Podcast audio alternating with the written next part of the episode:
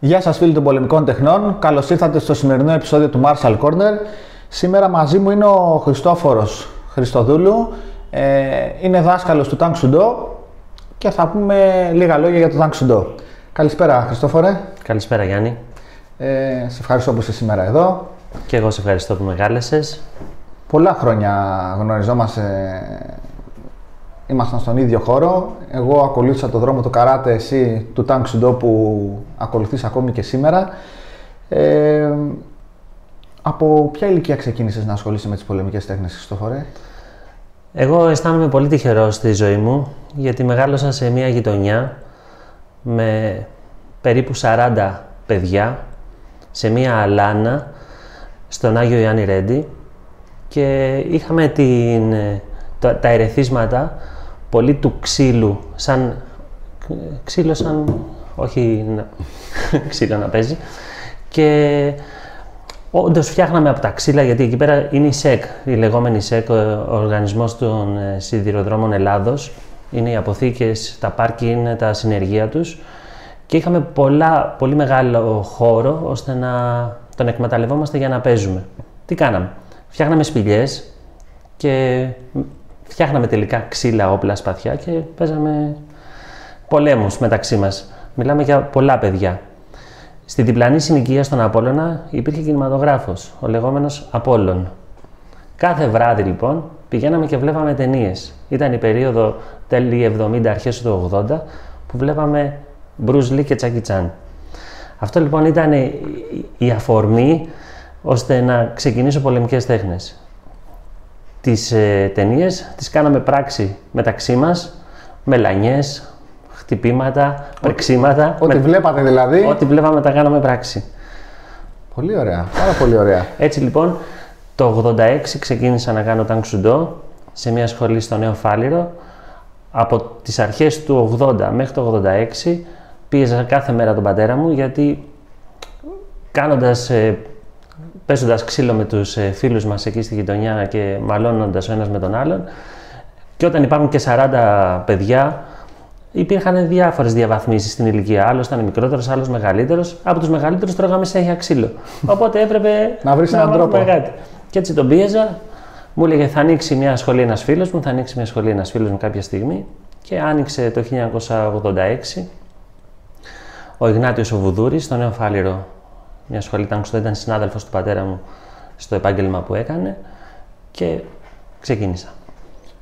Η πρώτη σου επαφή ήταν με την τέχνη που εξακολουθείς να κάνεις και σήμερα. Η πρώτη μου επαφή ήταν με την τέχνη που εξακολουθώ να κάνω και σήμερα. Το, οποίο είναι, το οποίο είναι σπάνιο γιατί από συζητήσεις που έχω και με άλλους δασκάλους και φίλους, συνήθως άλλο ξεκινήσαν να κάνουν και άλλο έχουν καταλήξει να κάνουν σήμερα. Κοίτα, έκανα τανξουντό, συνεχί... ξεκίνησα με τανξουντό, στην πορεία όμως έφυγα. Πήγα, δοκίμασα και άλλες τέχνες και ξαναεπανήλθα. Α. Αλλά δεν το άφησα ποτέ το τανξουντό. Τι δοκίμασες; Δοκίμασα καράτε στον Πειραιά, σε ένα υπόγειο. στον, κύριο, και πριν. στον κύριο Ανδρεάδη, αλλά ήταν πάρα πολύ λίγο, ήταν για δύο εβδομάδες. Και σε μια παύση που έκανα το 1989 στο Tank Sudo, για διάφορους λόγους, δοκίμασα Taekwondo, δοκίμασα Aikido, δοκίμασα Wado Ryu και μετά ξανά συνέχισα να κάνω Tank Sudo. Ξανά στο Tank Sudo. Ναι. Πολύ ωραία. Ε, παράλληλα με το Tank Sudo που εξασκεί σήμερα και διδάσκεις κιόλας, σωστά; Ναι. Η σχολή σου βρίσκεται; Η σχολή βρίσκεται στον Αγιάννη το Ρέντι από το 1995 που την άνοιξα μέχρι και σήμερα, 26 χρόνια. Ε, κάποια, ένα διάστημα περίπου 5 χρόνων κάναμε το Ολυμπιακό άθλημα το Taekwondo και στη σχολή, εκτός από το Τανξουντό, γνωρίσαμε στη... Το, το Taekwondo το 1999 έκανε την πρώτη σχολή, όχι την πρώτη, τη δεύτερη σχολή στη Γενική Γραμματεία προπονητών. Σχολή Προπονητών. Το 1998 λοιπόν έτυχε να γνωρίσω εγώ τη Δήμητρα την Κοροκίδα, την παραολυμπιονίκη αυτή τη στιγμή που είναι στο Taekwondo. Όχι, δεν είναι στο Taekwondo παραολυμπιονίκη, έχει βγει στη σφαίρα. Αλλά τότε η κοπέλα πριν το ατύχημά της ήταν πανελλήνια πρωταθλήτρια στο Taekwondo. Γνωριστήκαμε. Με δίδαξε το Taekwondo, μου άρεσε πάρα πολύ. Εντάχθηκα και εγώ στο, στην Ομοσπονδία του Taekwondo και ο σύλλογός μου. κάναμε τις εξετάσεις μας, τις προπονήσεις μας, ε, ό,τι χρειάζεται να κάνει ένας σύλλογος. Το 1999 λοιπόν πέρασαμε σχολή προπονητών Taekwondo. Το 2003 στο Ολυμπιακό Πανόραμα που δημιούργησε η Alpha Bank κλήθηκα εγώ μαζί με τη δασκάλα τη Δήμητρα την Κοροκίδα και κάναμε την παρουσίαση του Ολυμπιακού Αθλήματος του Taekwondo σε όλη την Ελλάδα μέχρι και το 2005 και κατά τη διάρκεια των Ολυμπιακών Αγώνων, εμείς ήμασταν έξω από το γήπεδο του Taekwondo και παρουσιάζαμε το Ολυμπιακό άθλημα του Taekwondo. Μέχρι και το 2007 λοιπόν, αυτή 1998-2007, ο σύλλογος στη σχολή μας είχε μέσα και το Taekwondo. Παράλληλα με το Taekwondo. Παράλληλα με το Taekwondo κάναμε και Taekwondo. Mm-hmm. Να πω και για τις υπόλοιπες τέχνες. Ναι, ναι, φυσικά. Το, 2005 ήρθαμε σε επαφή με δύο ακόμα τέχνες, ε, με το Haidon Kumdo που είναι κορεάτικη πολεμική τέχνη, μία ομάδα δασκάλων Tanksudo από την Αγγλία, από την Ολλανδία και την Νότια Αφρική φέρανε στην Ελλάδα έναν κορεάτη δάσκαλο. Γνωριστήκαμε, μιλήσαμε, αλλάξαμε γνώμες. Ε, μου άρεσε πάρα πολύ, γιατί κάναμε και σεμινάριο εννοείται ταυτόχρονα. Είναι ένοπλο σύστημα, σωστά; Είναι ένοπλο. Είναι, το Haidon Kumdo είναι κορεάτικη σπαθασκία. Και η συγκεκριμένη, του συγκεκριμένου δάσκαλου η Ομοσπονδία που έχει ιδρύσει, εξειδικεύεται στα δύο σπαθιά. Να κάνεις ταυτόχρονα με δύο σπαθιά, όχι μόνο με ένα. Το πιο εξειδικευμένο πάντα είναι κάτι διαφορετικό από το πιο γενικό. Ε, και από τότε μέχρι και σήμερα συνεχίζουμε να κάνουμε και Haidon Kumdo στο σύλλογό μας. Η δεύτερη τέχνη που το 2005 γνώρισα ήταν το FCS Kali, μέσα από το δάσκαλο τον Μιχάλη τον Κωσιβάκη και από το 2008 και μετά συνεχίζω να είμαι με το δάσκαλο τον Ray ε, Dionaldo, τον ιδρυτή του FCS Cali. Αυτές είναι οι τέχνες που διδάσκαμε μέχρι τα τελευταία τέσσερα χρόνια, γιατί τα τελευταία, όχι συγγνώμη τέσσερα, μέχρι το 2013. Από το 2013 και μετά μπήκε και, στη, και στο σύλλογό μας και το kickboxing, αλλά όχι στη μορφή του kickboxing, αλλά στη μορφή του point fighting. Το kickboxing έχει έξι αγωνίσματα. Ένα από αυτά είναι το point fighting. Είναι αυτό που παλιά ονομάζαμε semi-contact. Ναι, ναι, ναι. Στο Tank Sudo λοιπόν, επειδή το αγωνιστικό μας κομμάτι ήταν semi-contact, το να εισέλθουμε σε μια ομοσπονδία που κάνει point fighting ήταν πολύ κοντά μας. Η POC είναι; Είναι η, η Πανελλήνια Ομοσπονδία Kickboxing, η POC. Το 2013 λοιπόν, από τότε, συνεχίζουμε να κάνουμε και point fighting μες στη σχολή μας. Πάρα πολύ ωραία. Ε, οπότε αυτά που διδάσκονται σαν βάση είναι το Tang Sudo στη σχολή. Το Tang Sudo. Το Hae Kumdo. Hae Dong Kumdo. Hae Dong Kumdo, ωραία. FCS Kali. FCS Kali. Και το Point Fighting. Και το Point Fighting, πολύ ωραία. Ε, από όλα αυτά, δηλαδή είπες ότι ξεκίνησες στο Tang Sudo, μετά δοκίμασες να κάνεις πολύ λίγο καράτε. Ε, και κάποιο στυλ καράτε το Γουάντορίου, Το Γουάντορίου, λίγο Aikido από όλα, από όλα αυτά που δοκίμασες, τι σε έκανε να επιστρέψεις πάλι στο τάγκ Είχα την ε, ευλογία και ατυχία ε, να έχω έναν δάσκαλο στη μέση της περίοδου μου προς τη μαύρη ζώνη, ο οποίος ήταν Κορεάτης. Όπως είπα και πιο πριν, ξεκίνησα στο Νέο Φάληρο με τον δάσκαλό μου, τον Ιγνάτιο Βουδούρη. Κάποια στιγμή έκλεισε η σχολή όμως και έπρεπε να μεταφερθώ να πάω να συνεχίσω να κάνω τάγκ ο δάσκαλος λοιπόν που μου ήταν εξεταστής σε όλες μου τις εξετάσεις ήταν ένας Κορεάτης δάσκαλος, ο δάσκαλος του δασκάλου μου, ο, ο, ο ονομαζόμενος Λικουνχουά. Αυτός λοιπόν είχε σχολή στο Καλαμάκι. Α, έμενε στην Ελλάδα. Έμενε στην Ελλάδα, ναι, στο Καλαμάκι. Έτσι λοιπόν, στην πράσινη ζώνη που έκλεισε η σχολή του Τάγκου Σουδό από τον Ιγνάτιο Βουδούρη, έπρεπε να πάω στο Καλαμάκι. Είχα λοιπόν την ευλογία και την ατυχία να έχω δάσκαλο έναν Κορεάτη, ο οποίος τεχνικά, ε, πιστεύω γιατί έχω γυρίσει πάρα πολλές χώρες στον πλανήτη μας, μέσα από τις δραστηριότητες των πολεμικών τεχνών και είμαι πολύ τυχερός γι' αυτό, ε, δεν έχω δει άλλον άνθρωπο. Με να, τέτοιο τεχνικό επίπεδο. Με τέτοιο τεχνικό επίπεδο. Να παρουσιάζει την τέχνη που αγαπάει τόσο όμορφα, τόσο δυναμικά, τόσο αναλυτικά, όλα σε υπέρμετρο βαθμό. Όταν λοιπόν για κάποιους λόγους εγώ σταμάτησα το 89 να κάνω τάγκ ήθελα να δοκιμάσω κάτι άλλο. Δεν μπορούσε να με καλύψει σαν δάσκαλο κάποια άλλη τέχνη. Και δεν μιλάω για την τέχνη, μιλάω για το δάσκαλο. Έτσι. Δεν έχει να κάνει με την τέχνη, έχει να κάνει με το δάσκαλο. Οπότε αποφάσισα να ξαναγυρίσω στο Τάγκ Σουντό και η, η πρώτη μου επιλογή, πιστεύω και ήταν και η καλύτερη εκείνη την περίοδο, ήταν ο δάσκαλος ο, ο Τάσος ο Μεταξάς. Ήταν ο πιο υψηλό βαθμός δάσκαλος εν ενεργεία που ήξερα εγώ. Τον είχα γνωρίσει και κατά τη διάρκεια που ήμουν μαθητής και του Ιγνάτου Βουδούρη και του δάσκαλου του Λικουνχουά. Οπότε και αυτός είχε αποχωρήσει από το Λικουνχουά, οπότε πήγα στο δάσκαλο του Μεταξά. Τέλεια. Είπε, ανέφερες δύο λέξεις πριν. Ευλογία, Και ατυχία. ατυχία. Ευλογία γιατί έμαθα πάρα πολλά πράγματα και ακόμα και σήμερα συνεχίζω να μαθαίνω από την τριβή πάνω σε αυτά που τότε διδάχτηκα γιατί ήταν πολύ μεγάλο κίνητρο. Θα σου αναφέρω και ένα γεγονός που είχε γίνει γιατί ήταν ευλογία. Και ατυχία γιατί δεν έχω γνωρίσει από τότε Άλλον. άλλον δάσκαλο σαν και αυτόν. Ε, να μπορέσει να μου μεταδώσει αυτή την ύλη. Λοιπόν, το γεγονός. Στη σχολή στο Καλαμάκι, σπάρινγκ, γνωρίζεις πολύ καλά τι είναι, έχεις περάσει και από το τάγκ σουντό, κούμητε στη δική σου γλώσσα. Παίζουμε με έναν ε, συ- συμμαθητή μου, τον Αλέκο τον Τζεκούρα, δεν ξέρω αν τον θυμάσαι.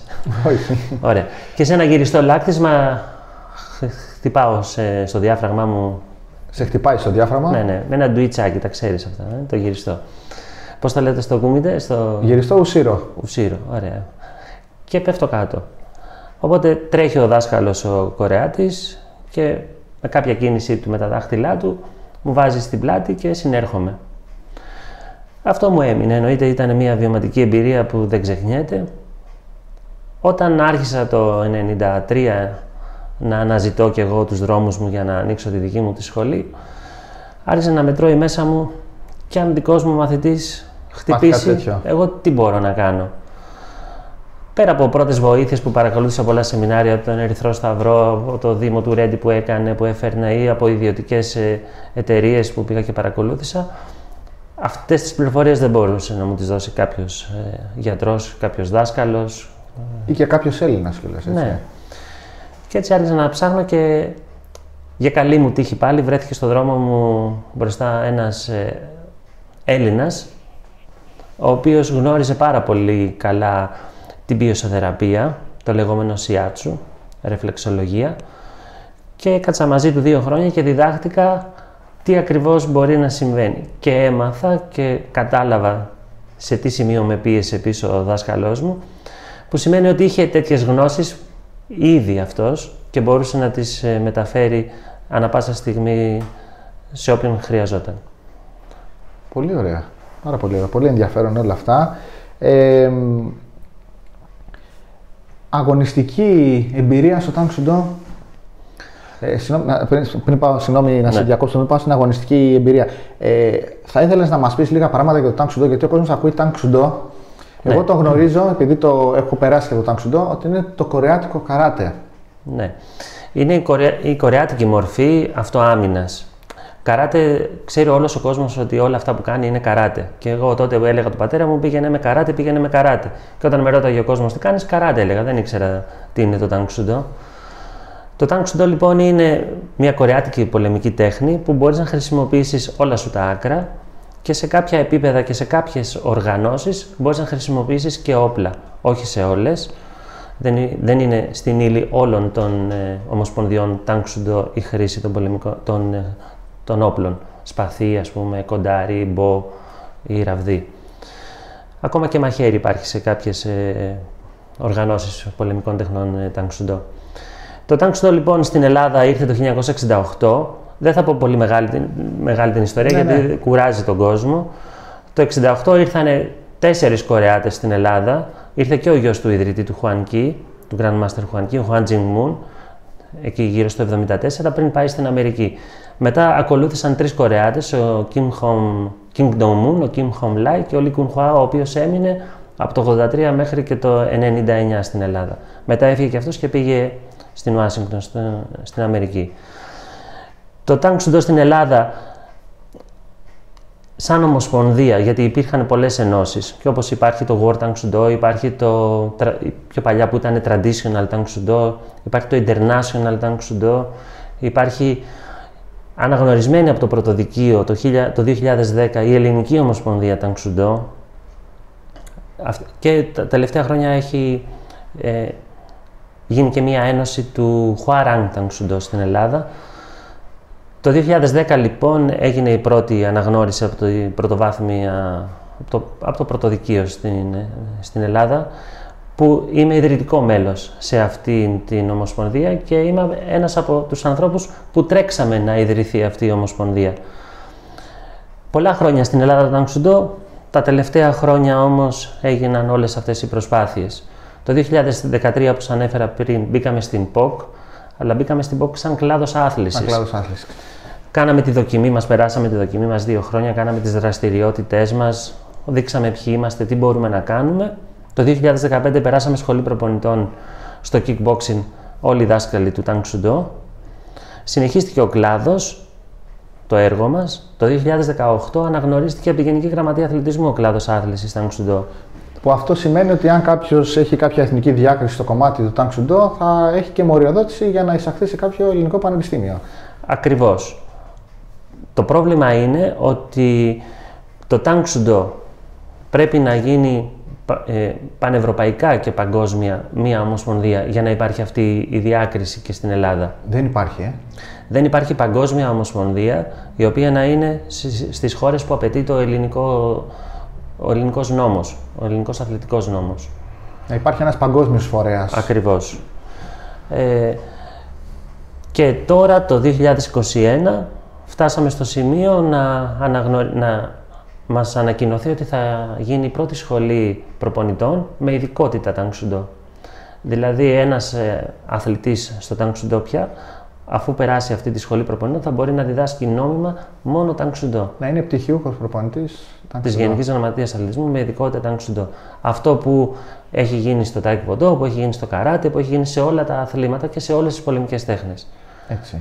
Πολύ ωραία. Αυτό είναι πάρα πολύ σημαντικό για την, ε, ας το πω, την εξέλιξη και την ε, διάδοση του τάγκ στην Ελλάδα. Είναι πάρα πολύ σημαντικό και εδώ πρέπει να σταθούμε να πούμε ότι δεν μετράει τόσο πολύ το παρελθόν ή ποιοι άνθρωποι ήταν πριν και τι κάνανε ή δεν κάνανε.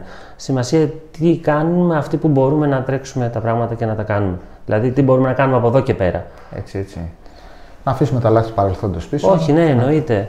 Και όχι απλά να τα αφήσουμε, απλά καλούμε, Μια καινούργια αρχή. Καλούμε και τον κόσμο, τώρα που το Tank βλέπει ότι αναγνωρίζεται, να επανέλθει. Δεν είναι κακό να, να ρίξουμε τον εγωισμό μας και να, να γίνουμε μια μεγαλύτερη δύναμη, γιατί αν εξετάσουμε το παρελθόν, το 1968 δεν υπήρχαν πολλές πολεμικές τέχνες στην Ελλάδα.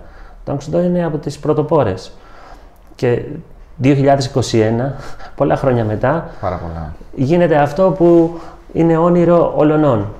Εγώ αυτό που θυμάμαι, θα σε γελάσω για το ποια χρονολογία ήταν.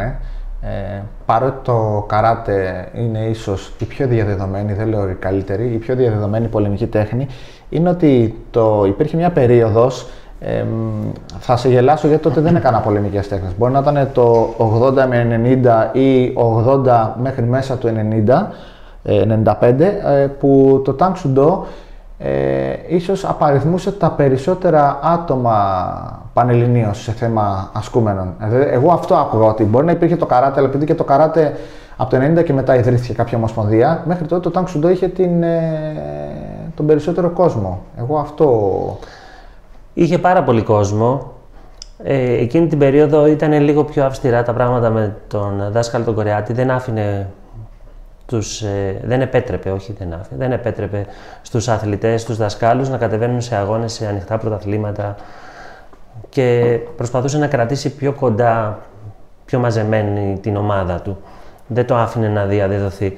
Αλλά όπου πήγαινε το Τάγκ Σουντό, γιατί πήγαινε κρυφά σε ανοιχτά πρωταθλήματα, διέπρεπε. Δηλαδή όλοι μπορεί να έχουμε ακούσει το όνομα Σπύρος Βέλιος. Ναι, ναι. Γιατί έφευγε. Δεν, δεν κρατιότανε. Ή Αντώνης Ολιβότος ή Γιώργος Μαυρονάς. Όλοι αυτοί οι άνθρωποι κάνανε αγώνες, ε, συνεχίσανε. Και όχι μόνο αυτοί, και άλλοι πολλοί. Ναι, ναι, ναι, όχι. Είναι... Ε, το Tang Soo Do έχει και το αγωνιστικό του κομμάτι. Ναι. Όπως οι περισσότερες πολεμικές τέχνες, γιατί άλλο πολεμική τέχνη, άλλο άθλημα το οποίο θα το, θα το αναλύσουμε αργότερα. Ε, έχει συμμετέχει σε αγώνες στο παρελθόν. Ναι, βέβαια. Όσο ήμουνα με τον ε, δάσκαλο τον Λίκουν Χουά, όπως σου είπα, ε, δεν επέτρεπε να, γίνω, να, να φεύγεις εκτός από το σύστημα, να κάνεις αγώνες εκτός του συστήματος. Κάναμε μεταξύ μας ε, αγώνες. Και ήταν πάρα πολύ λίγοι εκείνη την περίοδο, μέχρι το 89 που θυμάμαι δεν γινόντουσαν πολλοί αγώνες. Από το 91 και μετά, που εγώ επέστρεψα γύρω στο 90 ξανά στο Έφυγα για ένα χρόνο. Η, η διαδρομή μου στις άλλες σχολές ήταν ένας χρόνος ε, παύση. Όταν επέστρεψα λοιπόν στο δάσκαλο το Μεταξά, ο δάσκαλος του Μεταξάς είχε ενταχθεί σε μια ομοσπονδία, την International Tang η οποία κάθε δύο χρόνια είχε παγκόσμια πρωταθλήματα και κάθε χρόνο είχαμε το πανελλήνιό μας πρωτάθλημα. Τότε λοιπόν, από τότε μέχρι και πριν λίγα χρόνια, είχα σταδιακά κάθε χρόνο συμμετοχή σε πανελλήνια και παγκόσμια πρωταθλήματα. Γι' αυτό είπα και είμαι από τους τυχερούς που έχω ταξιδέψει σχεδόν σε όλη τη, τη γη για να κάνουμε αγώνες. Και Αμερική και Ασία και Ευρώπη και Αφρική. Όλα αυτά για το Ταγκσουντό. Οπότε έχω εμπειρία, έχω διακρίσεις και παγκόσμιες διακρίσεις και πανελλήνιες διακρίσεις. Και στο κομμάτι του σπάρινγκ του και στο κομμάτι, και στο κομμάτι των φορμών που είναι τα κάτω τα δικά μας. Λέγονται χιόγκ εμάς. Α, χιόγκ. Κάτα στα Ιαπωνέζικα, χιόγκ στα Κορεάτικα. Ναι, πολλές διακρίσεις, πάρα πολλές. Ε, Χωρίς αναγνώριση όμως. Χωρίς αναγνώριση. Ναι. Χωρίς αναγνώριση. Είναι πάρα πολύ. Αλλά δεν, δεν πήγαμε στους αγώνες για να πάμε για την, για, για την αναγνώριση. Για... Ευτυχώς οι δάσκαλοι μας και ο δάσκαλος ο Μεταξάς και ο δάσκαλος ο Λίκουν Χουά και ο πρώτος μου δάσκαλος ο Ιγνάτιος Βουδούρης και αργότερα, γιατί κάποια στιγμή θέλω να αναφέρω και αυτό το γεγονός ότι όταν ήθελα να ανοίξω τη δική μου σχολή, πάλι ενημέρωσα τον δάσκαλο του Μεταξά ότι θέλω να δω και άλλους δασκάλους στον Ξουντό, να, να μάθω, να, δω, να πάρω πληροφορίες, γνώσεις. Και με κάλεσε ο δάσκαλος ο Νίκος ο Ζουράρης, ο συγχωρεμένος, και μου λέει: Χριστόφορο, έλα στη σχολή μου να με βοηθήσεις ένα χρόνο να δεις πώς γίνονται τα μαθήματα, να δεις και το δικό μου τρόπο. Και έτσι πήγα και το 94 μέχρι το 95 που άνοιξα τη σχολή μου, στο συγχωρεμένο το δάσκαλο του Νίκο του Ζουράρη, που με βοήθησε πάρα πολύ κι αυτός. Και άνοιξα τη σχολή μου. Πολύ ωραία. Ε, η τελευταία φορά που αγωνίστηκες Τελευταία φορά που αγωνίστηκα ήταν το 2013 πρέπει να ήταν. Α, δεν είναι πάρα πολύ μακριά. Όχι, δεν είναι πολύ μακριά. Σε κατηγορία δασκάλων στην Ολλανδία και πήρα τη δεύτερη θέση στις φόρμες. Πάρα πολύ ωραία. Ε, εμένα αυτό που με στεναχωρεί, γιατί το... Ε, όταν, γίνεσαι, όταν ξεκινάς να διδάσκεις, επειδή μειώνεται ο χρόνος σίγουρα της, ε, προσωπικής προπόνησης που έκανες όταν ήσουν μαθητής, ε, αυτό που σου λείπει είναι οι αγώνες. Οπότε, γιατί παραδείγματο σε εμάς στο καράτε γίνονται τα πανελλήνια ή διάφορα κύπελα, διάφορες διοργανώσεις, αλλά δεν γίνεται ένας δάσκαλος ή κάποιο πτυχίου προπονητής καράτε δεν μπορεί να κατεβεί σε ένα ναι. πανελλήνιο πρωτάθλημα ή σε ένα πρωτάθλημα απλά. Δηλαδή, θα ήταν πάρα πολύ ωραίο να βλέπαμε και στο καράτε ε, να γίνει μια διοργάνωση ούτως ή άλλως δεν υπάρχει λόγος αναγνώρισης ή μοριοδότησης για κάποιον που έχει φτάσει σε ηλικία ε, που σταματάει με το αθλητικό κομμάτι, στο κομμάτι της αναγνώρισης, να γίνει κάποιο πρωτάθλημα δασκάλων. Αυτό είναι πάρα πολύ. Γιατί εκεί βλέπεις και το δάσκαλό σου μεταξύ με άλλους δασκάλους. Ε, ξαναζείς πράγματα που έχεις να τα ζήσεις χρόνια και δεν μπορείς. Είναι πάρα πολύ. Στο Tang είμαστε πολύ τυχεροί γιατί είμαστε ομάδα. Είμαστε ομάδα, είμαστε οικογένεια και είμαστε λίγοι σε σχέση με το καράτε. Στο καράτε λοιπόν πιστεύω εγώ ότι δεν πουλάει να κάνει ο δάσκαλος αγώνες, πουλάει να κάνει ο, ο αθλητής, ο μικρός.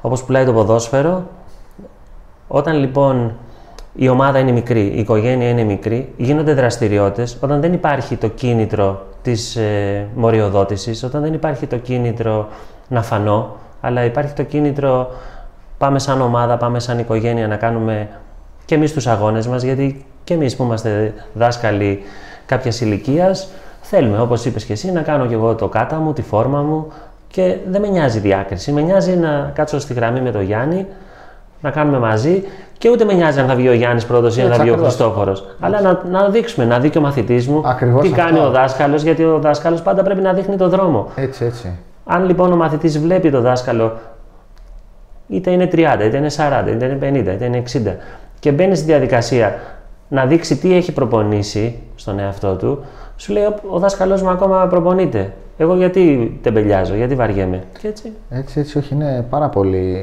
Εγώ παρακαλάω να γίνει κάτι τέτοιο. Δεν ξέρω αν θα γίνει. Έλα στο τάγκ σουντό. Λε, λες. Έλα πίσω. Ναι. Ποτέ, ποτέ δεν ξέρεις. Λοιπόν, ε, ε, έχεις υπάρξει αθλητής και ταυτόχρονα δάσκαλος. ναι. Τη σχολή την άνοιξα το, 2000, ε, ε, συγγνώμη, το 1995 και μέχρι το 2013 έπαιρνα μέρος σε αγώνες.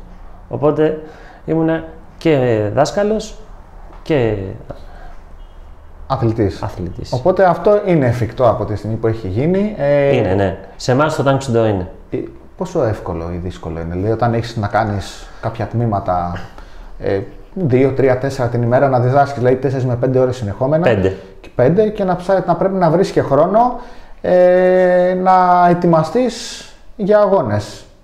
Είναι απλό. Όποιος θέλει μπορεί. Όποιος δεν θέλει βρίσκει δικαιολογίες ότι δεν μπορεί.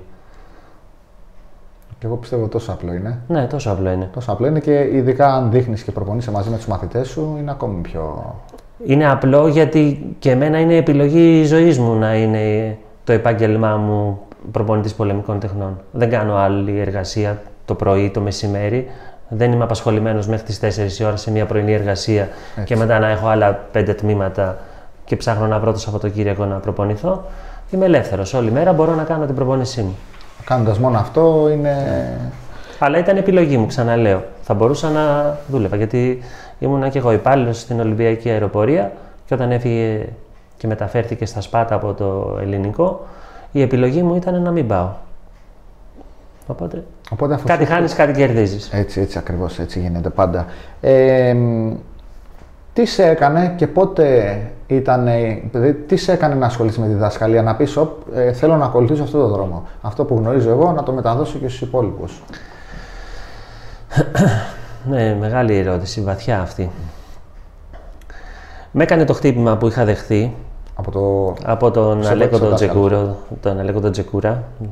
Μαθητής του, τότε ήταν μαθητής και του Αντώνη του Λιβότου και του δάσκαλου του Λίκουνχουα ο Αλέκος. Ε, θεώρησα ότι κρύβεται ένας μαγικός κόσμος πίσω από αυτό που φαίνεται στις πολεμικές τέχνες και ανακαλύπτα κάθε μέρα, κάθε μέρα, όλο και καινούργια πράγματα πάνω στις πολεμικές τέχνες. Δηλαδή ένα χάνταν μακί που λέμε εμείς, άρε, όχι, όχι, Εμείς Γκεντάν Μπαράκη. γκεντάν μπαράι. Ένα γκεντάν μπαράι, μια γροθιά, οτιδήποτε, έχει άλλες έννοιες πίσω από αυτό που φαίνεται ότι κάνω. Και αυτό ήταν για μένα το κίνητρο. Να ανακαλύψω περισσότερο τι γίνεται, ώστε να μπορέσω να το δείξω και στον άλλο που ερχόταν και έλεγε Α, αυτό είναι το τάξιντο, δεν μ' αρέσει. Α, αυτό είναι το καράτε. Δεν είναι έτσι οι πολεμικές τέχνες. Είναι, το να κάνεις πολεμικές τέχνες είναι τρόπο ζωής, είναι θεραπεία, είναι εσωτερικό ταξίδι, ε, είναι μαγεία.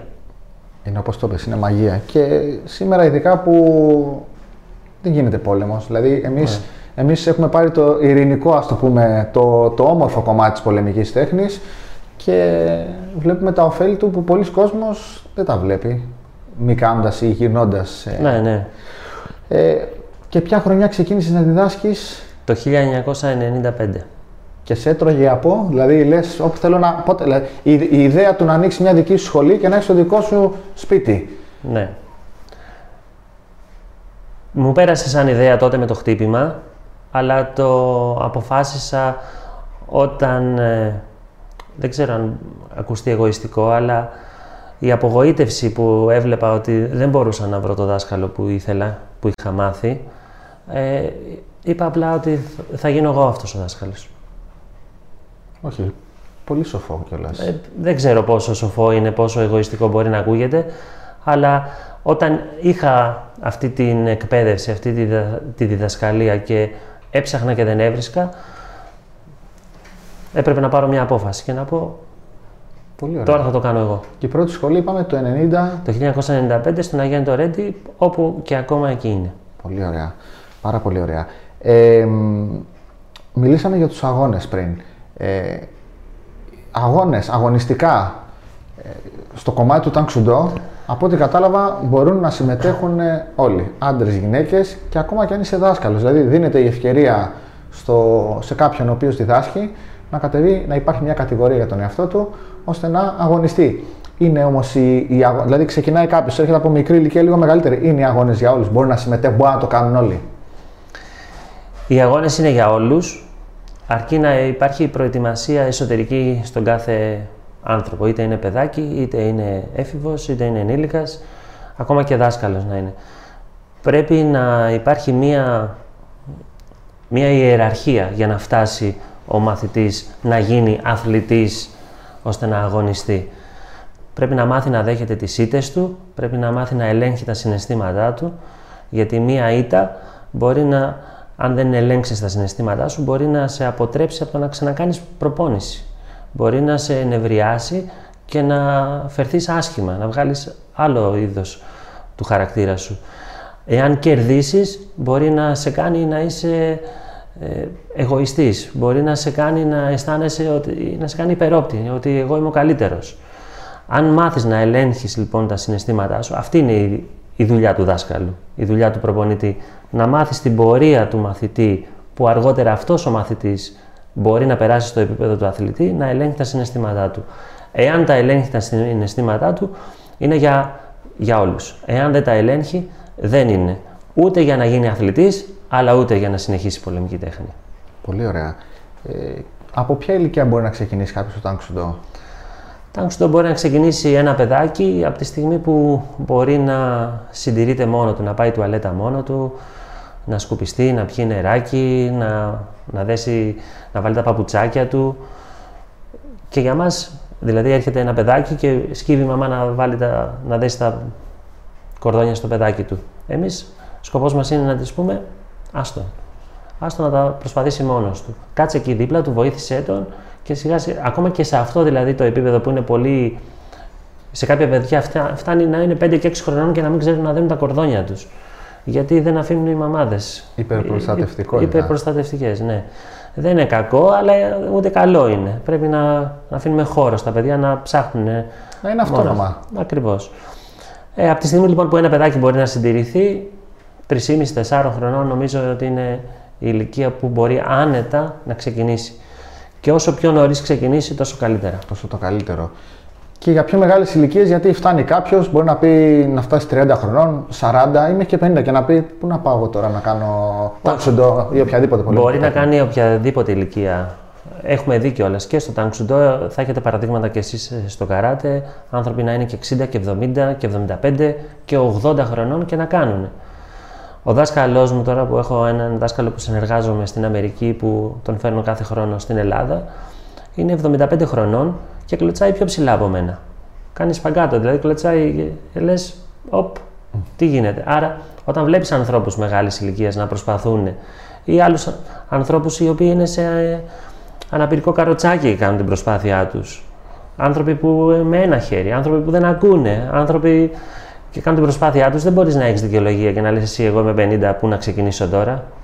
Ναι. Οπότε είναι δικαιολογία. Απλά δεν θέλεις. Μην ξεκινήσεις. Κάνε κάτι άλλο. Πήγαινε ζωγράφηση. Αρκεί να είσαι αρτιμελής που και βέβαια.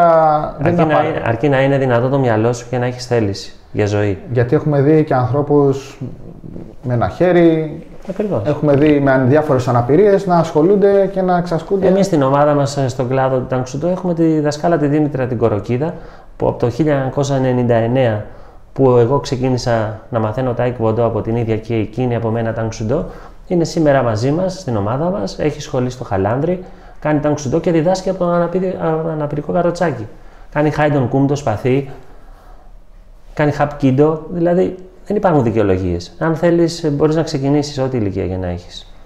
Εγώ μια φράση μου έχει μείνει από, μια, από ενασχόληση που είχα χρόνια εκτός όταν είχα σταματήσει πολεμικές τέχνες με τον Πιλιάρδο. Ε, όταν είχα συζητήσει ε, με έναν ξένο για το ψυχολογικό κομμάτι των αγώνων, που είναι ένα πολύ μεγάλο κομμάτι, το οποίο έχει να κάνει και με τον αθλητισμό και με όλες τις πολεμικές τέχνες, μου είχε πει μια φράση. Μου είχε πει αυτό που θα σου πω, μου λέει κράτα το και θα σε βελτιώσει, θα σε βοηθήσει να γίνεις καλύτερος σε όλα. Οι δικαιολογίες είναι πάντα για τους χαμένους, μου λέει. Πάντα. Αν δεν ψάχνεις να βρεις δικαιολογία για το οτιδήποτε δεν καταφέρνεις και απλά προσπαθείς περισσότερο, αυτομάτως θα γίνεσαι καλύτερος σε ό,τι και να κάνεις. Οπότε είναι αυτό που είπες. Οι ναι. δικαιολογίες είναι το πιο εύκολο πράγμα είναι να βρίσκουμε δικαιολογίες. Ε, υπάρχει, όλοι όταν ξεκινάνε μια πολεμική τέχνη, λένε, βλέπουν, μπαίνουν μέσα σε μια σχολή, βλέπουν να φοράει την ε, ενδυμασία που έχει η εκάστοτε πολεμική τέχνη και βλέπουν το δάσκαλο να φοράει τη μαύρη ζώνη. Ε, θες να μας μιλήσεις λίγο, να μας πεις τα επίπεδα που υπάρχουν στο Τάγκ Σουντό, τις ζώνες, ε, η μαύρη ζώνη, αν υπάρχουν ε, άλλες βαθμίδες πάνω από τη μαύρη ζώνη και επίσης μετά από κάποιο, πότε ας πούμε, μετά από ποιο χρονικό διάστημα περίπου κάποιος θεωρείται έμπειρος σε μια πολεμική τέχνη. Στο τανξουντό συγκεκριμένα. Ναι. Στο τανξουντό υπάρχουν 10 επίπεδα μέχρι τη μαύρη ζώνη και άλλα 10 επίπεδα μετά τη μαύρη ζώνη. Η διάρκεια σαν χρόνος για να φτάσεις στη μαύρη ζώνη, αν πούμε ότι κάνεις τρεις φορές την εβδομάδα προπόνησης, είσαι συνεπής, δεν χάνεις μαθήματα και έχεις και την, το μικρόβιο αυτό σε εισαγωγικά ότι θέλεις, έχεις τη θέληση, δεν σε σπρώχνουν οι γονείς σου, αλλά το θέλεις εσύ να μάθεις, σε πέντε χρόνια έχεις φτάσει στο επίπεδο της μαύρης ζώνης. Από εκεί και ύστερα, ανεβαίνοντας, ε, παίρνοντας τη μαύρη ζώνη, παίρνεις και το πρώτο dan στο Dan Νομίζω ότι στις περισσότερες πολεμικές τέχνες για να πάρεις το δεύτερο dan πρέπει να έχεις δύο χρόνια πίσω σου το πρώτο, για να πάρεις το τρίτο τρία χρόνια πίσω σου το Συνήθως δεύτερο. Συνήθω dan και χρόνια αντίστοιχα. Ακριβώς. Μία διαφορά που έχουμε στο Tang που δεν είναι σε πολλές πολεμικές τέχνες από ό,τι γνωρίζω είναι ότι στο τέταρτο Dan εμείς, ε, από το τέταρτο Dan και πάνω οι εξετάσεις που δίνεις, αποκαλείσαι master. Λέγεσαι master. Δεν φοράς πλέον τη μαύρη ζώνη που το Tang για να πούμε και στον κόσμο, δεν έχει μαύρη ζώνη σαν μαύρο στο χρώμα της η ζώνη. Είναι το μπλε σκούρο, γιατί θεώρησε ο Grandmaster Χουανκί, ο ιδρυτής, ότι το μαύρο είναι ένα, το τέλειο χρώμα το, το, το σκοτάδι, το μαύρο. Το, δεν υπάρχει. Υπάρχει το μαύρο και το άσπρο. Τα δύο τέλεια χρώματα.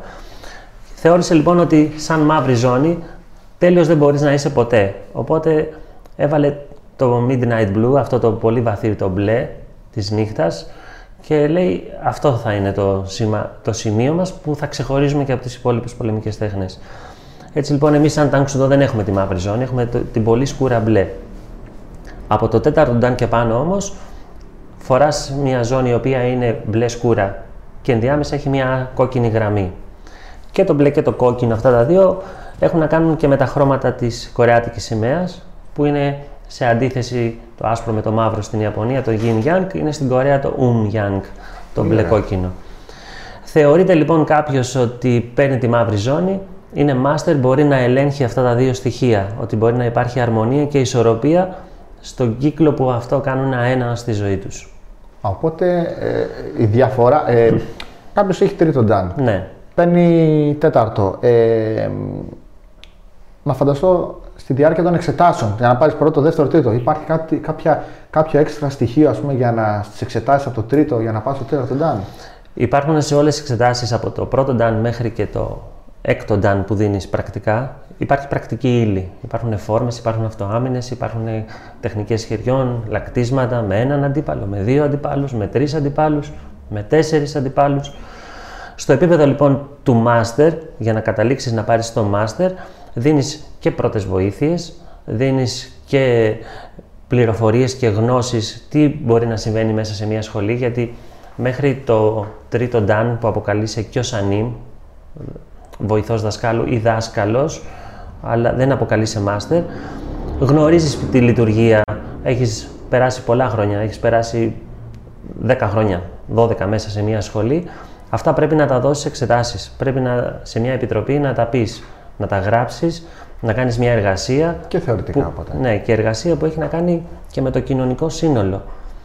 Δηλαδή, εμείς κάνουμε εργασίες στη σχολή μας σε μικρά παιδάκια τι μπορούμε να κάνουμε για το περιβάλλον μας, πώς μπορούμε να βοηθήσουμε μια κοινωνική ομάδα η οποία είναι ευπαθής; Όχι, όχι όταν φτάσεις στο μάστερ, δηλαδή αν κάνουμε εργασία σε παιδάκια 5 και 7 και 12 χρονών, φαντάσου ότι για να πάρεις το μάστερ η εργασία μπορεί να είναι και 2 χρόνια εργασία, σαν να δίνεις μεταπτυχιακό. Οπότε παίρνοντας το τρίτο, έχεις στο μυαλό σου, εφόσον θες να φτάσεις στο τέταρτο, να προετοιμάσεις κάτι. Ακριβώς. Θα σου ανατεθεί ένα έργο. Θα σου ανατεθεί μια αποστολή και θα πρέπει να τη. Όχι αποστολή Mission Impossible, έτσι. αλλά possible. Είναι, είναι πάρα πολύ ωραίο. Ε, οπότε το να είσαι master ξεφεύγει από το πρακτικό κομμάτι. Πρέπει με τη στάση σου και με τον ναι. τρόπο που λειτουργείς να το υποστηρίζεις όλα αυτά. Ακριβώς. Πρέπει να είσαι το παράδειγμα. Πρέπει η καθημερινότητά σου, όχι μόνο τυπικά στα χαρτιά, αλλά η καθημερινότητά σου, ο τρόπος που συμπεριφέρεσαι, ο τρόπος που περπατάς, ο τρόπος που, που μιλάς. Όχι, καταλαβαίνω. Είναι σαν να λες στους μαθητές σου, παιδιά, δεν κάνει να βρίζετε και να ναι. σε κλείσει κάποιος με το αυτοκίνητο στον δρόμο και να σε πετύχει ο μαθητής σου ναι. και να αρχίζεις να, να μιλάς άσχημα. Οπότε όλα. Όλα, όχι, είναι. Ε, Κάποιοι οι οποίοι όλοι έχουν την απορία, εγώ βέβαια το καταλαβαίνω και ο περισσότερος κόσμος που ασχολείται σου λέει: Ωραία, θα ξεκινήσω να κάνω μια πολεμική τέχνη. Ε, μετά, από κά...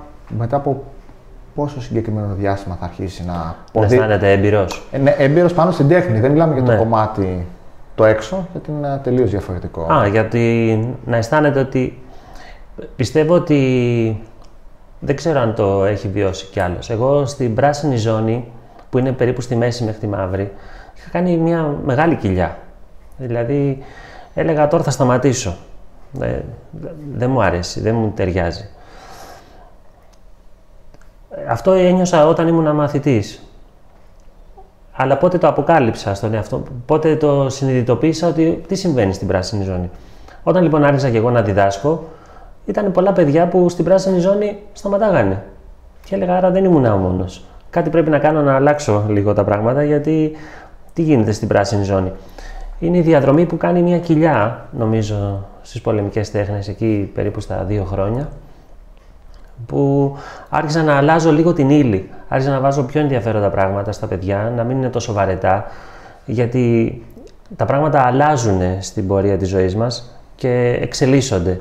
Εμείς λοιπόν κάναμε μια παραδοσιακή τέχνη, τανξουντό, που έπρεπε παροπίδες. Αυτό, αυτό και αυτό, αυτό, εκείνο και το άλλο, τίποτα άλλο. Οπότε άρχισα να βάζω εργασίες, έξτρα εργασίες, να βάζω έξτρα δραστηριότητες. Ε, στα πολύ μικρότερα παιδάκια να υπάρχουν και παιχνίδια, ε, παιχνίδια τα οποία όμως να, να αποκαλύπτουν σε μένα τις δεξιότητες των παιδιών ή τα προβλήματα, ώστε να μπορέσω να βοηθήσω και να αυτά τα παιδιά να, αργότερα να μην εξελιχθεί σε κάποιο άλλο είδος ε, μαθησιακής δυσκολίας τέλος πάντων. Βάζοντας λοιπόν διαφορετική ύλη, αλλάζοντας το παραδοσιακό και εντάσσοντας ε, καινούργιες τεχνοτροπίες, καινούργιες ε, ε, από άλλες τέχνες, ίσως, γιατί και έχω βάλει και ύλη από άλλες τέχνες που θεώρησα μέσα από την εμπειρία μου ότι δεν είναι μόνο το τάνξουντο όπως πρέπει να το κάνουμε, αλλά πρέπει να βάλουμε και κάτι άλλο. Ναι, θεωρώ ότι μετά την πράσινη ζώνη μπορείς να πεις ότι αρχίζει να υπάρχει ενδιαφέρον στην πορεία και βάσει των επαναλήψεων μπορεί ναι, ναι. να έχεις αποκτήσει και κάποιου αυτοματισμού. Ε, ναι, δύο χρόνια. Οι αυτοματισμοί όλοι αυτοί είναι, είναι η επανάληψη, είναι η συνήθεια. Είναι η μνήμη. Ακριβώς. Ό,τι επαναλαμβάνεται, καταγράφεται πολύ καλά στο υποσυνείδητο χωρίς να το σκέφτεσαι. Και κάποια στιγμή μπορεί να σου χρειαστεί να σου βγει μια άμυνα, δεν θα τη σκεφτείς. Γιατί έχει καταγραφεί ήδη. Οπότε χρειάζεται αυτή η επανάληψη των δύο χρόνων. Και αυτό είναι και το θεμητό αποτέλεσμα, έτσι, που ναι, θέλουμε. Ναι. Αυτός είναι και ο σκοπός. Να χαράξουμε μέσα στον εγκέφαλό μας καινούριους δρόμους, καινούριες διαδρομές, ώστε η, η κίνηση αυτή που θα κάνω να βγει χωρίς να τη σκεφτώ. Γιατί αν κάτσω να τη σκεφτώ, θα βρεθώ στο πάτωμα. Έτσι ακριβώς. Ε, πολλοί σήμερα στην εποχή μας λένε άλλοι εμείς κάνουμε πολεμική τέχνη, εσείς κάνετε άθλημα. Ε, πιστεύεις ότι, ε, και το ταξουντό, είναι πολεμική τέχνη, είναι περισσότερο άθλημα, ε, είναι και τα δύο. Είναι κατά βάση πολεμική τέχνη, αλλά μέσα από αυτή την πολεμική τέχνη έχει το παρακλάδι της που μπορεί να σε οθήσει στον αθλητισμό και στον πρωταθλητισμό πλέον. Ε, δεν είναι άθλημα μόνο και μόνο άθλημα, είναι πολεμική τέχνη. Είναι τρόπο ζωής. Μαθαίνεις η πολεμική τέχνη τώρα, ξανα, όπως είπες και εσύ, δεν θα πάρουμε τα όπλα να βγούμε έξω να μαλώνουμε. Ζούμε σε μια ειρηνική χώρα. δεν υπάρχει πρόβλημα, δεν κινδυνεύω από το γείτονά μου να με σκοτώσει, αλλά μαθαίνω πολεμική τέχνη για να είμαι έτοιμος, ε, πνευματικά να είμαι έτοιμος, νοητικά, ώστε οτιδήποτε χρειαστεί να μπορέσω να σταθώ στα πόδια μου. Να αμυνθώ, να υπερασπιστώ τον εαυτό μου, την οικογένειά μου, τα παιδιά μου. Η διαδρομή μέσα στις πολεμικές τέχνες όμως έχει πάρα πολλά ωφέλη, τα οποία τα μαθαίνεις αφού μπεις σε αυτό το χώρο. Είναι ένα μαγικό ταξίδι όλο αυτό. Θα μάθεις για την πειθαρχία, θα μάθεις να πειθαρχείς όχι για την πειθαρχία, θα μάθεις ο ίδιος να πειθαρχείς, θα μάθεις να σέβεσαι, να είσαι ταπεινός, να μάθεις να ακούς, να μην βιάζεσαι. Στοιχεία τα οποία όταν θα βγεις μεγαλώνοντας ή περνώντας τα 4-5 χρόνια σε αυτή τη διαδρομή προς τη μαύρη ζώνη, θα βγεις άλλος άνθρωπος. Θα πεις εγώ πήγα για να μάθω να κλωτσάω, να χτυπάω, να αμήνομαι και ξαφνικά δεν θέλω να μαλώνω, δεν θέλω να βρίζω, κοιτάζω πώς να είμαι ειρηνικός με, το, με τους γείτονές μου, με τον έναν, με τον άλλον. Δηλαδή, αλλάζεις. Αλλάζεις σαν άνθρωπος. Και αυτό είναι η μαγεία των πολεμικών τεχνών. Έτσι, είναι... Τα ωφέλη είναι πάρα πολλά. Πάρα πολλά. Και δυστυχώς ή ευτυχώς τα καταλαβαίνεις πολύ αργότερα και τα καταλαβαίνει και κόσμος ακόμη που έχει ασχοληθεί με τις πολεμικές τέχνες για χρόνια και σταματάει. Ναι. Ε, νομίζω ότι τον α, το α και το ω είναι ο δάσκαλος. Δηλαδή, αν σε μια σχολή αυτά τα πράγματα που είπαμε και πριν ο δάσκαλος δεν δείχνει το δρόμο, δεν θα καταλάβει το παιδί ότι υπάρχουν αυτές οι αρχές μέσα σε μια πολεμική τέχνη. Εάν, ε, όπως είπες, ο δάσκαλος λέει να μην βρίζετε και πάει και βρίζει, τι παράδειγμα δίνει. Οπότε θα πει ένα παιδί μέσα, μια οικογένεια, μια μαμά, ένας πατέρας και άλλα θα δούνε, άλλα θα τους πει ο δάσκαλος και άλλα θα δουν ότι κάνει έξω. Ο δάσκαλος είναι σίγουρα το πιο σημαντικό. Είναι όπως όταν πηγαίνεις σχολείο και δεν αρέσει ένα μάθημα σε πολλούς, αλλά εσένα σε κάνει ο συγκεκριμένος δάσκαλος να αγαπήσεις το συγκεκριμένο μάθημα. Ε, το ίδιο ισχύει και για διάφορες πολεμικές τέχνε παρεξηγημένες. Πάει κάποιος, κάνει τάγκ σουντό και λέει Δεν μ' άρεσε το τάγκ σουντό. Μπορεί να μην έφταιγε ο τάγκ σουντό. Όχι, βέβαια. Μπορεί να φταίει ο δάσκαλος. Ή μπορεί απλά να μην σου ταιριάζει. Αλλά ο δάσκαλος είναι Πώς βλέπεις μια ταινία; Είναι κομβικό σημείο στη ζωή του έτσι, αθλητή ή μαθητή. Έτσι. Μα η τέχνη εκφράζεται μέσα από το δάσκαλο. Ε, με βάση τα, όπα, τα όσα συγγνώμη, είπαμε, ε, έχοντας κάνει και εξασκείς, συνεχίζεις και εξασκείς ε, εκτός από το τάγκ σουντό και άλλες πολεμικές τέχνες όπως ε, ε, την ε, κορεάτικη σπαθασκία, σωστά το λέω; Ναι, ναι, Χάιντον Κούμντο και το FCS Kali, το οποίο είναι μια φιλιππινέζικη πολεμική τέχνη που έχει ένοπλη. Ένοπλη. Ε, φαντάζομαι ότι πιστεύεις ότι το Tang Soo δεν είναι η πιο πληρέστερη πολεμική τέχνη και να φανταστώ για να συνεχίσει να κάνεις και τις άλλες δεν υπάρχει πληρέστερη πολεμική τέχνη. Δηλαδή κάνοντας ένα μόνο πράγμα δεν μπορείς να είσαι ολοκληρωμένος. Συμφωνώ ότι δεν υπάρχει μία πολεμική τέχνη που να καλύπτει όλες τις αναζητήσεις σου. Δεν υπάρχει. Η μία συμπληρώνει την άλλη. Αλλά πρέπει να σταθούμε ότι σε αυτό που κάνεις πάρα πολλές φορές μόνος σου και είσαι πιο εξειδικευμένος, θα είσαι πολύ καλύτερος από το να κάνεις κάτι άλλο σε πολλά σημεία. Δηλαδή, αν ας πούμε ότι κάνω μόνο ταγκσουντό και δεν κάνω τίποτε άλλο στη ζωή μου, μπορώ να γίνω πολύ καλό στο ταγκσουντό. Αλλά δεν θα γίνω καλός στην αυτοάμυνα σε μαχαίρι, δεν θα γίνω καλός στο σπαθί, δεν θα δεν θα μπορώ να, στο έδαφος. να αντιληφθώ ένα ραβδί. Δεν θα μπορώ να παλέψω στο έδαφος, όπως είπες. Αλλά στο τάγκ θα είμαι πάρα πολύ καλός. Μπορεί να, να γίνω και ο καλύτερος στον κόσμο, αλλά μόνο εκεί. Δεν είναι κακό, αλλά ούτε και καλό. νομίζω ότι δεν υπάρχει και ισορροπία. Είναι καλό να βλέπεις τι γίνεται γύρω σου, να έχεις ανοιχτά μάτια, ανοιχτό το μυαλό σου, ώστε να βλέπεις τι μπορεί να με διδάξει η ελληνορωμαϊκή πάλι, τι μπορεί να με διδάξει η πυγμαχία, τι μπορεί να με διδάξει το kickboxing, το aikido, το krav maga, το FCS kali, το shotokan, το guandoriu. Δηλαδή πρέπει να έχουμε ανοιχτά τα μυαλά μας και τα μάτια μας. Δεν γίνεται να είμαι, να είμαι δάσκαλος σήμερα, 2021, με τόση πληροφορία στο ίντερνετ και να μην μπαίνω να βλέπω τι γίνεται στο χώρο μου. Πρέπει, αν πιστεύω ότι μόνο το Dunk είναι το καλύτερο και δεν υπάρχει δεύτερη τέχνη, Έχω πεθάνει, αλλά δεν το ξέρω, συγγνώμη. Όχι, έτσι ακριβώς. Ναι, πρέπει να ανοίξω τα μάτια μου και να πάω να παρακολουθήσω. Να κάτσω στη γραμμή πίσω από το δάσκαλο το Γιάννη και να μου δείξει τι είναι το Σότοκαν. Να κάτσω πίσω από το δάσκαλο το. Ποιο να πω, το δάσκαλο τον Μπίκα, που τον ξέρω να είναι καλά ο άνθρωπος και να μου δείξει και αυτός που έχει την εμπειρία, που είναι ένας πολύ μεγάλος δάσκαλος και έμπειρος. Τι είναι το Σότοκαν, δάσκαλο, για δείξε μου εσύ που ξέρεις, να μου δείξει ο δάσκαλος ο Κανέλης, να μου δείξει ο δάσκαλος ο Μεταξάς, ο δάσκαλος ο Βακαλέλη. Πρόσφατα έφυγε από τη ζωή ο δάσκαλος ο, ο Γιώργος Ομάλιο. Πριν ένα χρόνο, πριν φύγει, τον είχα καλέσει στη σχολή μου. Έχω φτιάξει μια δραστηριότητα η οποία λέγεται Tanksudo Masters Class. Τι κάνω σε αυτό; Φέρνω κάθε δάσκαλο κάθε εβδομάδα, κάθε Σαββατοκύριακο και μας δείχνει ποια είναι η τέχνη του. Θέλω οι μαθητές μου, εγώ να τους ανοίξω τα μάτια. Να, να μια ιδέα και από άλλες πολεμικές τέχνες. Ναι, Έλα εδώ. Έχει έρθει ο δάσκαλος ο Βασίλης Τσιτζιγκρόνης, μας έδειξε τι είναι το Σότοκαν. Έχει έρθει ο δάσκαλος ε, από Γουιν Τσάν. Έχει έρθει δάσκαλος από το από το Φουτζοπάι, ο Νίκος ο Μέμος. Έχει έρθει ο, δάσκα... ήρθε ο δάσκαλος συγχωρεμένος ο Γιώργος Ομάλιο. Μας έδειξε το, το kickboxing της δικής του φιλοσοφίας. Εγώ είμαι στην, ε, στην Ομοσπονδία του kickboxing. Δεν θα μπορούσα να φέρω τον καλύτερο πρωταθλητή. Ναι, αλλά ο δάσκαλος Ομάλιο είναι αυτός που ήταν η βάση του kickboxing στην Ελλάδα. Να δουν οι μαθητές μου. Τι κάνω δηλαδή; Θέλω να ανοίξω τα μάτια τους. Δεν θέλω να τους λέω ότι το τάγκ είναι μόνο το καλύτερο, μην πάτε δεξιά, μην πάτε αριστερά. Έτσι, έτσι. Όχι, απλωθείτε. Ανοίξτε τα μάτια σας, δείτε τι είναι. Το οποίο αυτό το πρόβλημα ε, με στεναχώρια το αναφέρω, το έχουν πάρα πολλοί δάσκαλοι. Ότι είναι έτσι. Όταν φεύγουν οι μαθητές και πάνε να δοκιμάσουν κάτι άλλο, πρώτα απ' όλα με το που θα μπει ε, το, το μικρόβιο, α το πω, η ιδέα στο μυαλό ότι θέλει να πάει να δοκιμάσει κάτι άλλο, δεν είναι απαραίτητο ότι έχεις κάνει κάτι κακό σαν δάσκαλος. σα ίσα που πρέπει να τον αφήσεις να φύγει. Αν φύγει, καλώ, ούτε το πρώτο σαν ούτε το τελευταίος. Αν ξαναγυρίσει, είναι και μια μικρή επιβεβαίωση ότι κάτι κάνεις καλά. Που και να μην γίνει πάλι δεν σημαίνει ότι. Μα δεν μπορείς να τα κάνεις όλα τέλεια. Έτσι, έτσι ακριβώς. Με την ευχή, με την ευχή μας, εμάς, σαν ε, δάσκαλοι, πρέπει οι μαθητές να φεύγουν.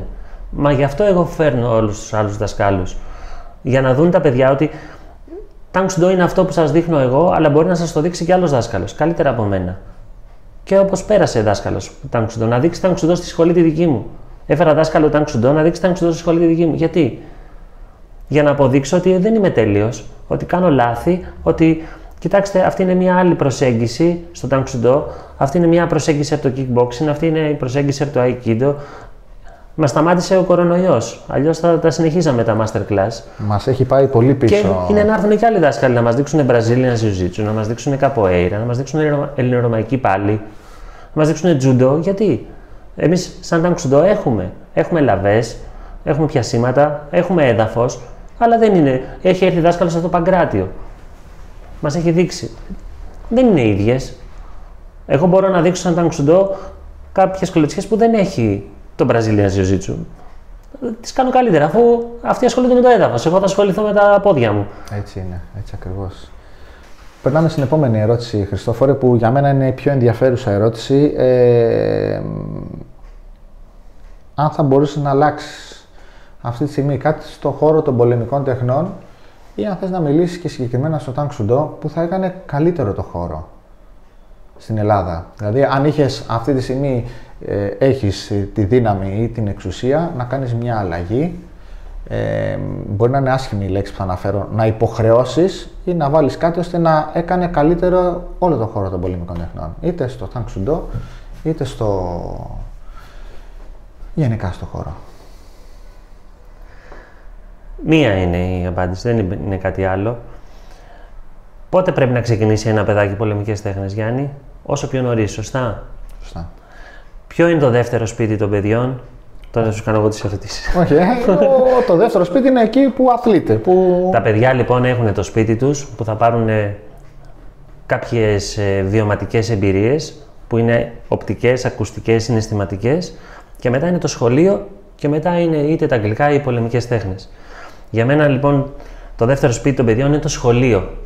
Άρα πιστεύω ότι οι πολεμικές τέχνες πρέπει να είναι στα σχολεία. Πρέπει να ενταχθεί η πολεμική τέχνη στα σχολεία, στα παιδιά, από το προνήπιο. Να πηγαίνει ο δάσκαλος και να τους κάνει παιχνιδάκια. Να τον βλέπουν με τη στολή και να αρχίζουν να παίρνουν ερεθίσματα. Και σιγά σιγά να μαθαίνουν να πειθαρχούν, να σέβονται, να κάνουν τις υποκλήσεις τους, όχι για να περάσουμε σε θυμοτυπικό της, της Ιαπωνίας ή να περάσουμε σε δόγματα και, και θρησκείες, αλλά για να μάθουν να σέβονται το δάσκαλό τους, να σέβονται το συμμαθητή τους, να μάθουν να σέβονται τον πατέρα τους, τη μάνα τους και σιγά σιγά να πάρουν όλες αυτές τις αρχές που οι πολεμικές τέχνες κάνουν. Θεωρώ λοιπόν, όντως είναι πολύ σημαντική ερώτηση, ότι αν θα μπορούσα να άλλαζα κάτι είναι αυτό να το βάλω, τις πολεμικές τέχνες να τις βάλω στα σχολεία. Όχι, είναι...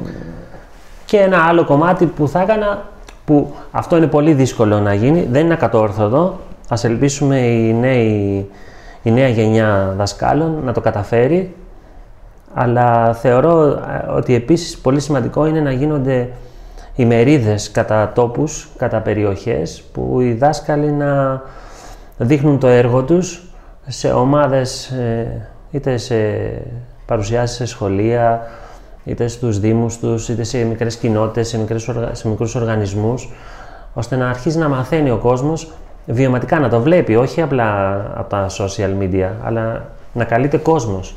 Να με βλέπει, να σε βλέπω, να μιλάμε, να αλλάζουμε, να γίνεται συζήτηση.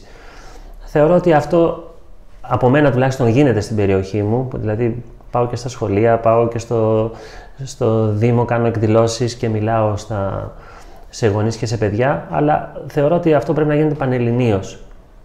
Γιατί όταν βοηθάς τη γειτονιά σου, αυτό σιγά σιγά μεγαλώνει και πάει προς τα έξω.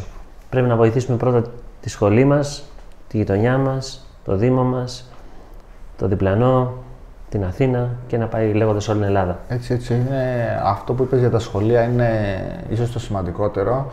Ε, γιατί εκεί πέρα παίρνει τις πρώτες πληροφορίες το παιδί εκτός του σπιτιού του.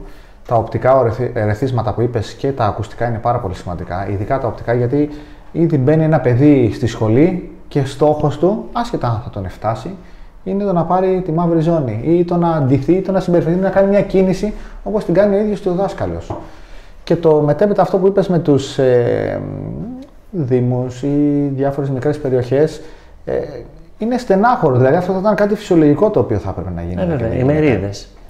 Απλά, πολύ απλά. Χωρίς να μειώνουμε τα αθλήματα, ποδόσφαιρο, μπάσκετ, τέννις ή οτιδήποτε, αλλά είναι κρίμα να προωθείς ε, κάτι, ε, ένα άθλημα και να μην δίνεις την ευκαιρία και σε μια τέχνη που τα ωφέλη δεν τα ξέρουν καν. Δηλαδή, εντάξει, χωρίς να μειώνω πάλι το ποδόσφαιρο ή το μπάσκετ, εντάξει, γυμνάζονται σίγουρα τα παιδιά, αποκτούν φυσική κατάσταση, αλλά την πειθαρχία και τα ωφέλη ε, στο φιλοσοφικό κομμάτι, ας το πω, και στο ηθικό κομμάτι, δεν τα παίρνεις από το ποδόσφαιρο και το μπάσκετ. Θα σου πω, Γιάννη, θα φέρω μια αντίρρηση σε αυτό, γιατί είχα την ίδια αντίληψη που έχεις και εσύ, αλλά τα τελευταία τέσσερα χρόνια που ασχολείται ο γιος μου με το ποδόσφαιρο, έτυχε να πάει σε μια ακαδημία.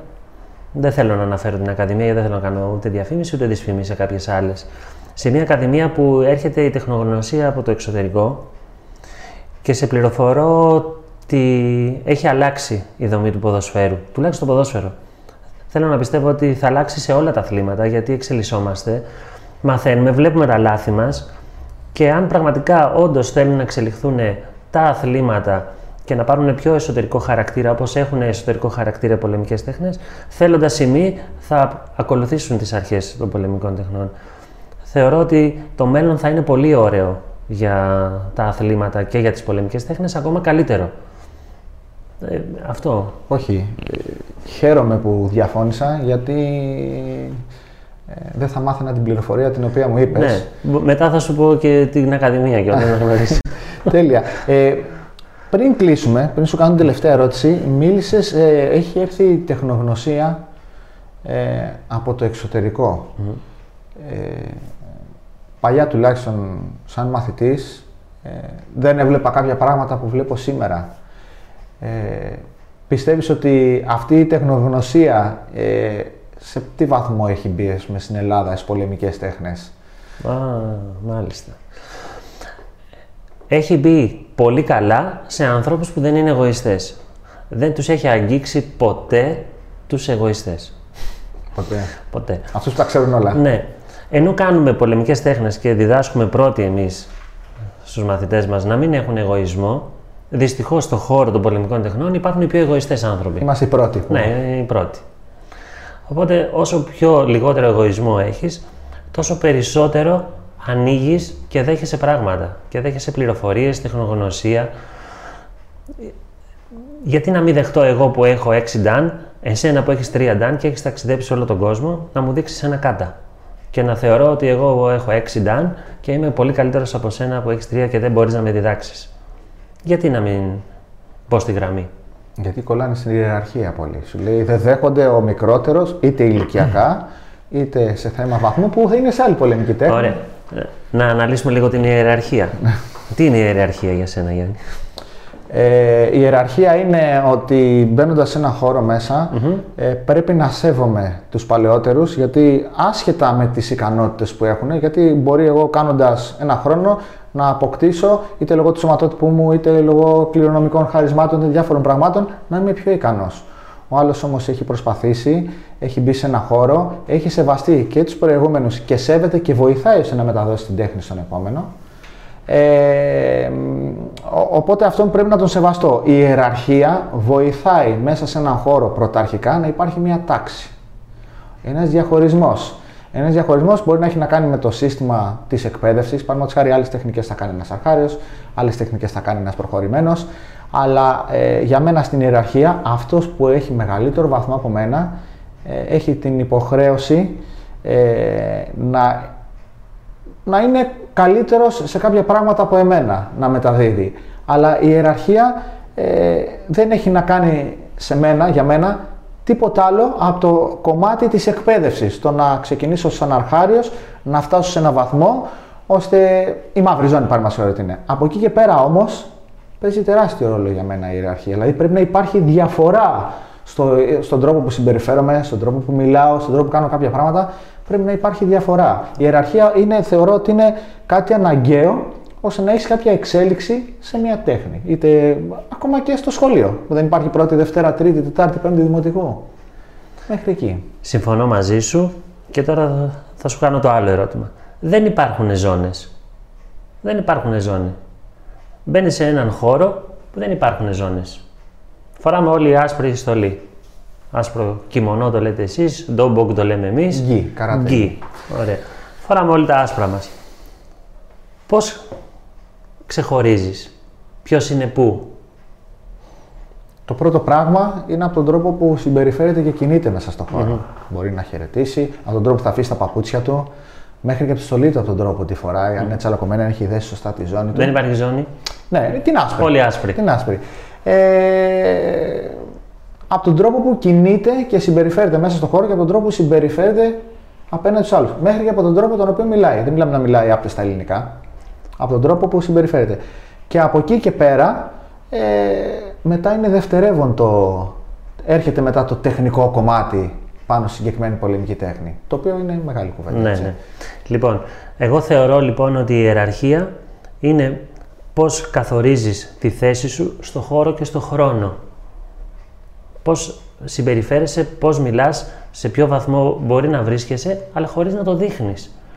Γιατί Μπορεί να, να πάμε σε ένα σεμινάριο όλοι μαζί, να μην ξέρουμε τι ζώνη είναι ο καθένας, τι βαθμό και κάποιοι να κρύβονται πίσω γιατί δεν ξέρουν, ενώ έχουν φανεί ότι ξέρουν, κάποιοι μπορεί να είναι μπροστά ενώ δεν ξέρουν γιατί βγάζουν άλλο χαρακτήρα, κάποιοι μπορεί να είναι ταπεινοί, κάποιοι μπορεί να μιλάνε πολύ. Άρα το πώς μας καθορίζει ο χαρακτήρας μας στη θέση μας, στο χώρο και στο χρόνο, για μένα αυτό είναι η ιεραρχία. Δηλαδή να μπορείς να σεβαστείς, τα είπες επιγραμματικά και πάρα πολύ όμορφα και μπορώ να πω μπράβο και σε σένα και στους δασκάλους που σταμάτησαν αυτά. Εντάξει, γιατί είναι πολύ σημαντικά. Εγώ που είμαι μεγαλύτερος από σένα, να ακούω εσένα που είσαι μικρότερος, να τα ιεραρχείς με αυτόν τον τρόπο. Άρα το πώς βάζουμε τη θέση μας στο χώρο και στο χρόνο είναι η ιεραρχία. Για μένα αυτό είναι πολύ σημαντικό να υπάρχει, που για να υπάρχει η ιεραρχία πρέπει πρώτα να μάθεις να σέβεσαι. Έτσι ακριβώς ο σεβασμός είναι ε, γιατί όλοι κρίνουν με βάση το τι βλέπουν. Ε, καλός ή κακός, αυτό που θα δεις είναι που θα σου κάνει την εντύπωση ή θα θες να το κάνεις και εσύ ή θα θες να το αποφύγεις. Το πρώτο ερέθισμα. Έτσι ακριβώς. Τέλεια. Ε, μια τελευταία ερώτηση. Ε, τι θα συμβούλευες κάποιον, είτε μικρό είτε γονέα, δηλαδή θα ήθελα να μου πεις τι θα συμβούλευες. Βασικά γονέα, γιατί ο γονέας παίρνει την απόφαση, πιστεύω την πρώτη απόφαση, και ίσως μετά, μετά από κάποια ηλικία και το παιδί, τι θα συμβούλευες κάποιον γονέα, κάποιο παιδί ή κάποιον ενήλικο. Ενήλικο δεν θα πούμε στα 18, θα πούμε 20, 25 και πάνω, που θα σκέφτεται να ξεκινήσει μια πολεμική τέχνη και, ή, ή γενικά ή το τανξουντό. Που το σκέφτεται, λέει να ξεκινήσω, να μην ξεκινήσω, να ξεκινήσει χτες. Όσο πιο γρήγορα ξεκινήσει, τόσο καλύτερα για τον ίδιο. Θα βρει μπροστά του, θα τρέξει πιο μπροστά από αυτά που θα περίμενε να βρει. Λένε ότι θα εύχεσαι να είχες ξεκινήσει πέρυσι για να βρεις μπροστά σου όλο αυτό το χρόνο που έκανες μπροστά σου αυτά που έχασες. Συμφωνώ απόλυτα. Εάν κάποιος θέλει να ξεκινήσει πολεμική τέχνη, εγώ δεν θα του πω να ξεκινήσει τάγκσουντο. Γιατί σίγουρα στις εκπομπές σου εδώ πέρα που κάνεις, καλείς διδασκάλους που κάνουν kickboxing, καράτε, wing chun, Brazilian Jiu-Jitsu, Muay Thai, οτιδήποτε. Θα καλέσεις πάρα πολύ κόσμο. Εγώ θα πω στον κόσμο να ξεκινήσει πολεμικές τέχνες, όχι τανξουντό. Εάν θέλει να, κάνει, να ακολουθήσει εμένα, ναι, εγώ θα τον διδάξω τανξουντό. Αλλά να ξεκινήσει. Να μην, να μην μπει στη διαδικασία να σκέφτεται. Γιατί όταν μπαίνεις στη διαδικασία να σκέφτεσαι να ξεκινήσω να αυτό, να πάω εκείνο, να κάνω το άλλο, μπαίνεις σε μια τριβή μέσα στο μυαλό σου που συνέχεια όλο θα αναβάλεις πράγματα. Ξεκίνα. Ξεκίνα, κάνε καράτε, κάνε το κάνε ό,τι, ό,τι είναι κοντά σου. Αν δεις δεν σου ταιριάζει, δοκίμασε κάτι άλλο. Δεν σου κάνει. Κάπου θα βρεις μια χημεία να ταιριάζεις με κάποιον άνθρωπο. Δεν είναι νομίζω η τέχνη. Δηλαδή, ναι, δεν θα πω στον άλλον να έρθει να κάνει τάγκσουντο. Θα, να του πω, αν θέλει να έρθει να ακολουθήσει τη δική μου διδασκαλία που εγώ είμαι ο Χριστόφορος και μέσα από το Χριστόφορο διδάσκεται το τάγκσουντο, θα του το πω. Αλλά όχι να κάνει τανξουντό, όχι να κάνει καράτε, γιατί μπορεί να μην του ταιριάζει. Να έχει πρόβλημα με τη μέση του, να έχει δει έναν φοβερό δάσκαλο στο Brazilian Jiu-Jitsu και να λέει: Εγώ θέλω να κάνω Brazilian Jiu-Jitsu και να μην μπορεί να σκύψει ο άνθρωπος να έχει προβλήματα με τη μέση του. Θα πρέπει να απορρίψει όλες τις υπόλοιπες πολεμικές τέχνες, Όχι. Μπορεί να κάνει κάτι άλλο. Πολύ ωραία. Ε, σε ευχαριστώ πάρα πολύ που ήσουν μαζί μου σήμερα. Εγώ σε ευχαριστώ, Γιάννη. Εύχομαι να τελειώσει η αυτή κατάσταση ε, που, που θα, επικρατεί. Πού θα πάει, θα τελειώσει. Πού θα πάει, όλο έτσι λέμε, πού θα πάει, πού θα πάει και όλο έχετε κάτι άλλο, αλλά σίγουρα και εγώ πιστεύω σύντομα θα τελειώσει. Ε, και εύχομαι να τα πούμε στο τατάμι όταν ε, με το καλό τελειώσει όλο αυτό. Σπαρίνγκ. Όχι, να μοιραστούμε τις γνώσεις μας όπως είπες και πριν. Υπάρχει και το, φιλικό, και το φιλικό κομμάτι. Σπάριν. Ναι. Ε, Σας ευχαριστούμε σήμερα και εσάς που ήσασταν μαζί μας. Ε, μην ξεχάσετε να κάνετε subscribe στο κανάλι μας στο YouTube. Επίσης, να πατήσετε το καμπανάκι ώστε να σας έρχονται ειδοποιήσεις.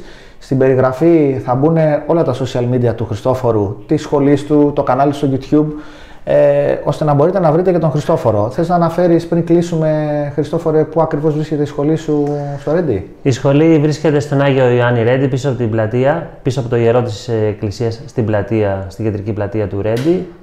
Παλαιολόγου 10 είναι η διεύθυνση.